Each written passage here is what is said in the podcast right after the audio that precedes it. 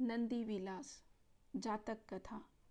दान में प्राप्त बछड़े को एक ब्राह्मण ने बड़े ही ममत्व के साथ पाला पोसा और उसका नाम नंदी विलास रखा।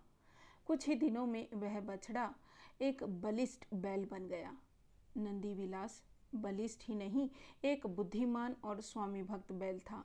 उसने एक दिन ब्राह्मण के प्रति कृतज्ञता ज्ञापित करते हुए कहा हे ब्राह्मण, आपने वर्षों मेरा पालन पोषण किया है। आपने तन, मन और धन से मेरा उपकार किया है। मैं आपका ऋणी हूँ। अतः आपके उपकार के बदले में आपके प्रचुर धन लाभ के लिए सहायता करना चाहता हूँ और एक युक्ति सुझाता हूँ।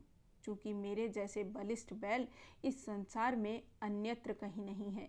इसलिए हाट जाकर आप हज़ार स्वर्ण मुद्राओं की सट्टा लगाएँ कि आपका बैल सौ बड़ी बड़ी गाड़ियों का बोझ इकट्ठा खींच सकता है। ब्राह्मण को वह युक्ति पसंद आई और बड़े साहूकारों के साथ उसने बाजी लगा ली।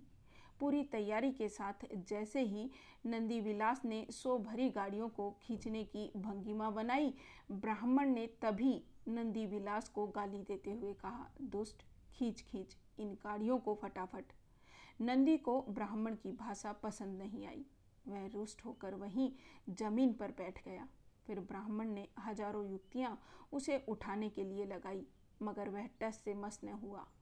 साहूकारों ने ब्राह्मण का अच्छा मज़ाक बनाया और उससे उसकी हज़ार स्वर्ण मुद्राएँ भी ले ली। दुख और अपमान से प्रताड़ित वह हारा जुआरी अपने घर पर पड़ी एक खाट पर लेटकर विलाप करने लगा।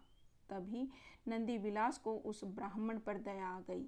वह उसके पास गया और पूछा, हे ब्राह्मण, क्या मैंने आपके घर पर कभी भी किसी चीज़ का कोई भी नुकसान कराया?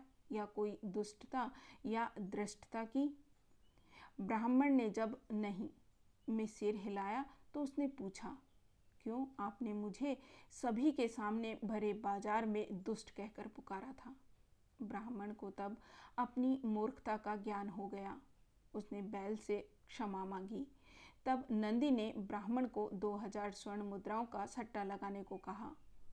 दूसरे दिन ब्राह्मण ने एक बार फिर भीड़ जुटाई और दो हज़ार स्वर्ण मुद्राओं के दाव के साथ नंदी विलास को बोझ से लदे सौ गाड़ियों को खींचने का आग्रह किया।